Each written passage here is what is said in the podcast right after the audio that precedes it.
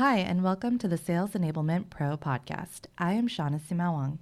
Sales enablement is a constantly evolving space, and we're here to help professionals stay up to date on the latest trends and best practices so they can be more effective in their jobs. Today, I'm really excited to have Peter O'Neill join us from Research in Action. Peter, I would love for you to just introduce yourself, your role, and your organization. Yeah, hi Shawna, and uh, thanks for inviting me. And and well, I've I've been in the IT and marketing world for for more than 38 years, working in various roles at, at HP, at Meta Group, and, and most recently 12 years at Forrester Research, both as an industry analyst and as a research director. In fact, I was RD for all of Forrester's work around B2B marketing, which of course includes sales enablement. In fact, I would claim to be one of the first analysts to promote the concept of sales enablement way back. With my colleagues, uh, I wrote several reports uh, between the years of 2012 and 2014, 2014 which defined the role, the responsibilities, and, and even anticipated which technologies were going to be necessary for successful sales enablement. And I remember in 2015, I worked with a colleague, Andy Hoar, who was covering e commerce at Forrester. And we researched and published that, that infamous report, I suppose is now called The Death of the B2B Salesman. And I fondly remember co presenting that research in a keynote speech at a Forrester conference and provoking quite a discussion among an audience of about 500 sales enablement professionals. Now, I now work as a, as a freelance analyst and continue to advise clients on, on various marketing topics, including the vendor selection process for buying marketing automation software. And I also work with business partners such as Research in Action that you mentioned, who publish what are called vendor selection matrix reports. Another business partner I work with is the B2B marketing organization based in London, where I provide some of their premium content. Well, Peter, I am excited to have you here, and you are absolutely right. Uh, that piece from Forrester is still mentioned today. I think Mary Shea actually brought it up at our Sales Enablement Soiree event just two weeks ago. So, we're super excited to have you here. Your vendor selection matrix report found that when people create their long list of potential vendors, uh, just about 11.9 turn to vendor information and 4.2 to actual vendor pre sales people. So, in your opinion, what does this say about the sales environment and its evolution? And what do sellers need to do today to cut through the noise? Well, I've, I've, researched and published nine of these vendor selection matrix reports, uh, and they've all returned similar results on, on that question.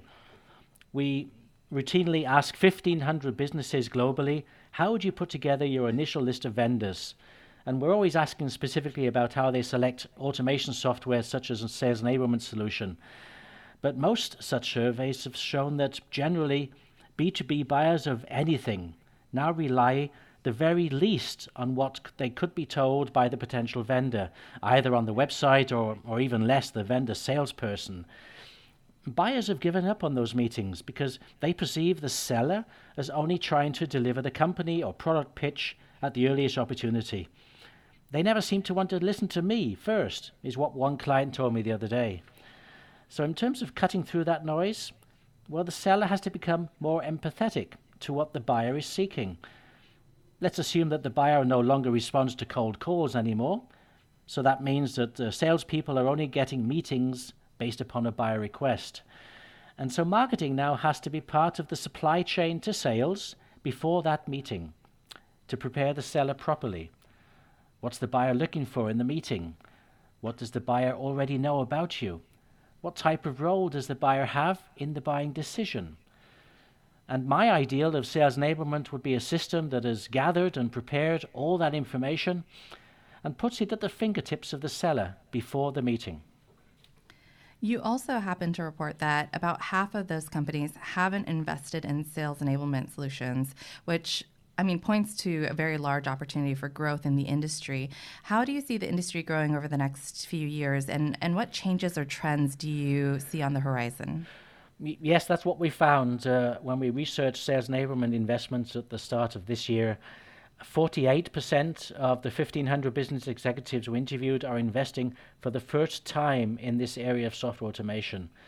Now, I see this segment as one of the fastest growing MarTech markets overall, not only because of the amount of uh, first time buyers, but because there'll be lots of replacements as well. I mean, in the last years, the market was in its early adopter phase, and many firms tended to buy from the first vendor that called or could make a demo.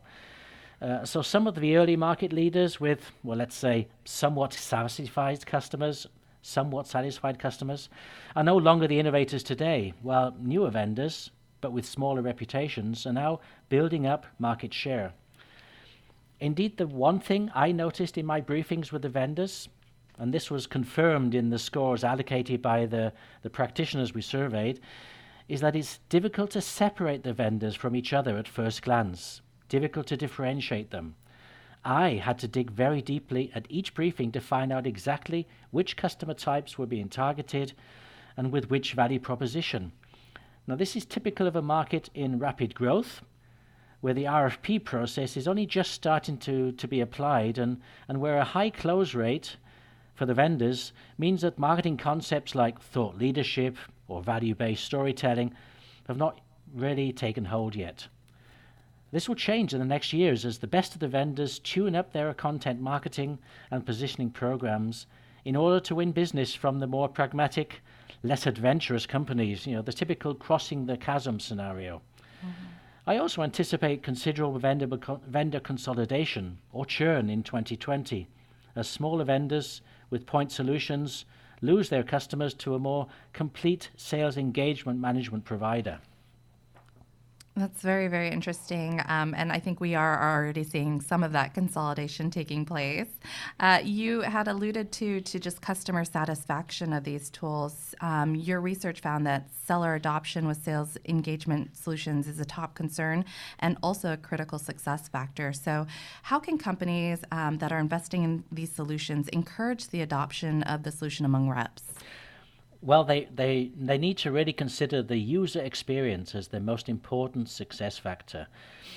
I, have assisted many clients through their vendor selection process and, and, sat in on their meetings with potential vendors to provide my input as an, as an outsider. And, and I trust that my assessment of the vendor's offerings and potential to fit into their planned technical architecture was useful. But still, I often have the feeling that the client was not really prepared for the full project. I noticed that when I asked them about their needs and challenges, that many aspects are not really yet thought through. There are no business sample business workflows, and much of those workflows are outside the software that they're going to be buying. Uh, there are no profiles of their potential users, what devices, do the users prefer to use? What competencies do they have? What preferences do they have about how they receive information or, or transmit information? There are often no sample reports or dashboards designed to get out of the software. And there is very little prioritization in the list of requirements. All is equally important. And, and most process automation projects fail because of a bad fit between project solution and requirements. And when I say project, I mean much more than the software product. The project solution must cover the complete business scenario to be improved, which is usually only partly through technology. Process and organization always need to be tuned as well. Now, sellers are already collecting a massive number of apps onto their devices through their own efforts. So the sales enablement system of choice needs to be visible and recognized as important by the sellers um, among that forest. It has to earn its adoption based on ease of use, accessibility, comfort, and applicability to the seller's daily tasks. Now, by the way, my report at the start of this year was, was titled Sales Engagement Management, not Enablement. Um, in the report, I argued the various enablement, training, and operations systems will need to be consolidated for complexity reasons. So I'm, I'm quite pleased now to see that uh, both Gartner Group and, and SiriusDecisions are publishing their work under the same heading, Sales Engagement. My next sales engagement report is currently in the field. We're surveying 1,500 practitioners again, first about their preferences and vendor experiences. And then I'll add my point of view after talking to all the important vendors, and then plan to publish the new report in February 2020. Excellent. Well, I'm excited to read that. Uh, I want to talk to you about some of the kind of growing trends that we're seeing in this space in particular. Uh, customer centricity kind of stands out because you also mentioned it as a core evaluation requirement.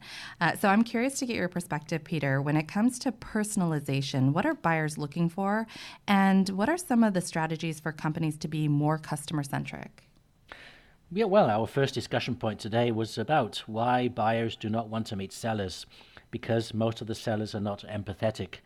And customer centricity is the process needed to create this empathy.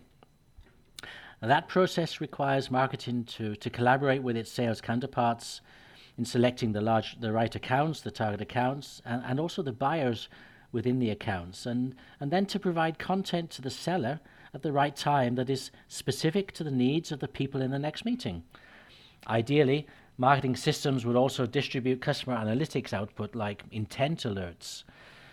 Uh, many companies are now hiring more consultative sellers, you know, ideally with experience in the in the type of companies that they are developing their relationship with, same industry, for example. But that's not always needed. Some selling scenarios are more about just providing the right price and availability data to a buyer on demand. But even behind those business relationships, there needs to be an account relationship which is developed and managed by people meeting people on a periodic basis to agree on, let's say, the routine pricing and communications. Absolutely, absolutely. So, another trend, uh, Peter, that you had called out was around partner enablement, um, uh, growing as both a, a, trend and also a priority in our space. Um, so, why, from your perspective, is partner enablement becoming so important? Well, I mean, after all, 70% of the world's trade is done through partners. Mm-hmm. But traditionally, many manufacturers were somewhat discriminating and uh, only applied their sales enablement programs to their own direct sales force. Business pressure is, is driving change here as well, uh, and most firms now want to treat their partner sales force equally. And so many of the sales enablement software vendors recognize this and have functionality to handle this, this more casual type of user. But this challenge is changing as we speak. What I've just described is fine for firms selling physical products or, or on premise software who need knowledgeable partners to present and position the offer to buyers. But now almost every industry is morphing to an as a service business model, with some buyers pulling the service based on their own research. But no, channels partners are not being disintermediated. Remember that strange cliche of the 1990s e business articles? They've actually become more influential and advocational. But their business partner, the channel business partner, has changed too. And they're more than likely to live off revenues earned from the end user than the manufacturer they occasionally represent. And instead of resellers or distributors, they're being called affiliates, referrers, associations, communities, groups, ambassadors. So, so the next generation challenge for many companies is how do you enable those partners? Mm, absolutely. I, I, I, love that slant on it, especially on the advocacy front. So, in your opinion, then, just kind of going forward and in closing for our audience, what are the top things that people should look for when evaluating uh, sales engagement uh, solutions and why? Well, my priorities would be to, to check out how the system is adopted in other companies. You know, talking to reference customers or other custom- peers. What do their sellers um, say about the system? That's the most important feedback I would seek from reference customers. And then I would review the devices preferred by my own sales colleagues and ensure that those platforms can be covered by the, the sales enablement solution, sales engagement solution. The only exception would be if I had a somewhat old fashioned, older fashioned sales culture that had not yet adopted portable devices extensively. Those companies are still around.